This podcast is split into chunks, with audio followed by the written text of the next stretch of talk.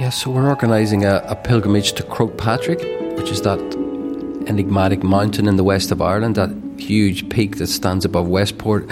You can see forever on the top of Croagh Patrick. It really is a beautiful place, but it takes quite a bit of work to get there, believe you me, especially from uh, Ballintubber Abbey, which is the starting point of the pilgrimage. It's about a two day walk.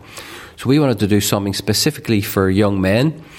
I think it's probably fair to say there's, there's quite a bit for women to do, and we wanted something, a space for young men, especially to, to explore their spirituality, their feelings, their sense of identity, sense of what life is about, using the Ignatian model, which I'm familiar with. So it's just simply activity, reflection, and some prayer based on that. So trying to find God in our lives and trying to ask those bigger questions maybe that we wouldn't normally have time for.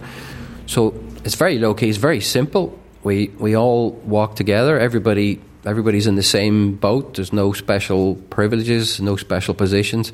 Everybody's walking on the road. And obviously, this is my experience from the Camino that walking on the road, you find yourself and then you find God in that very human situation of, you know, being out in the road, being on your own. A lot of the time, we, we have specific times of silence, which people often find the most helpful thing, just to sort out your head, just to sort out what's happening inside myself, what do I feel about things. And then normally in the evening, we would have a space where people could talk about what's come up during the day in, in a confidential setting. People could talk about their lives, talk about their feelings, talk about what's going on, talk about what decisions they might take that might help things, might bring about things. Yeah, and you mentioned they're talking about your feelings, and you did say that there are lots of things for women, and it does seem that that is the case. Men do lag behind a lot in that. Maybe not so good on talking about the feelings either that you're talking about. That's exactly why you put that out there right at the beginning, because that's that's the key thing. Men need a space to be able to do that as well they need to, to get up to speed on, on the inner life and what's going on inside themselves. I remember I used to work in computers before I was a Jesuit. I remember working there and everything's going well on one level. On the external level, you know, I have I have a job, I have a, a car, have a relationship, have a house, all the all these kind of things that you have in your life. But there's nothing about the inner life, the actual quality of life. You know, why am I doing this? What's it all about? I remember the Jesuits taught me how to do it just simply by reflecting, having time to look back on what's going on and how do I feel about things? How do I feel about working in computers? How do I feel about spending my life working for someone else? And then eventually I, I kind of woke up to this reality. I'm, I don't actually enjoy doing this. I'm just doing this because other people think it's a great idea. And I thought, I actually want to do something else with my life, something more meaningful, and I want to give something back.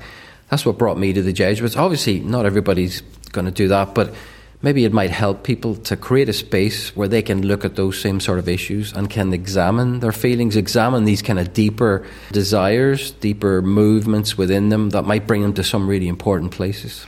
And what age are you looking for? Yeah, so we're looking at 18 to 35 year olds is, is what we set ourselves. So would they have to be religious? You don't have to be religious at all. You just have to be open to the possibility that there's something else going on in your life that's bigger than just accumulating stuff or having wealth or having a good time. As long as you're open to that, because this is all it's all about reflecting on your own experience. We're not actually inventing anything here. We're not putting a, a kind of an ideology over stuff. We're just simply allowing people to get in touch with their own experience and reflecting on that and see where that brings you. It's it's very simple. It's very practical. It's very down to earth. There's no mystery. It's based on the, the Ignatian system is really well founded. It's, it's founded in very specific techniques and very specific ways of, of doing things that are transparent and open and are genuinely human. I think that's probably the main thing. And Ignatius himself was a great pilgrim, walked everywhere, and even when he eventually was given a horse, he jettisoned the horse, and I mean walked hundreds of miles. There is something lovely and healing about being out in nature, and even recent studies have confirmed that, that it actually can affect and change the brain. That's right. See, I think our modern lives are way too we're too insulated from from ourselves, from nature, from our feelings, from the real from the real stuff, and we need to change the the scenario. So put yourself outside and then start walking for a day, and then see what happens. Initially, people find it difficult. I always say to people, the first half an hour can be really difficult. You have to let go so much. You know, you, you don't have comfort. It can rain, for example. You get tired, you get sweaty. You know, None of those things are really important, though, at the end of the day. Once you set yourself off on the journey, then the magic starts to happen. I always say to people after a couple hours, you start to get it. After the first night, once you've once you've uh, slept really well, you, you'll never sleep as well because you're so tired and you've been walking all day. And then, then the next day, then you're you're walking up Croagh Patrick. Again, one of the most beautiful places in Ireland for my money. And you're walking up this huge mountain. You're with a lot of these other guys, and you've all been on the same journey. You're trying to be real. You're trying to be authentic. You're trying to talk about the real stuff. And that's something special in this day and age. This is not a superficial journey for superficial people. This is the real thing for people that are trying to do the best and trying to get in touch with what's really going on. So, how does somebody go about signing up for the days, and can you give the dates again, and how much does it cost, etc.?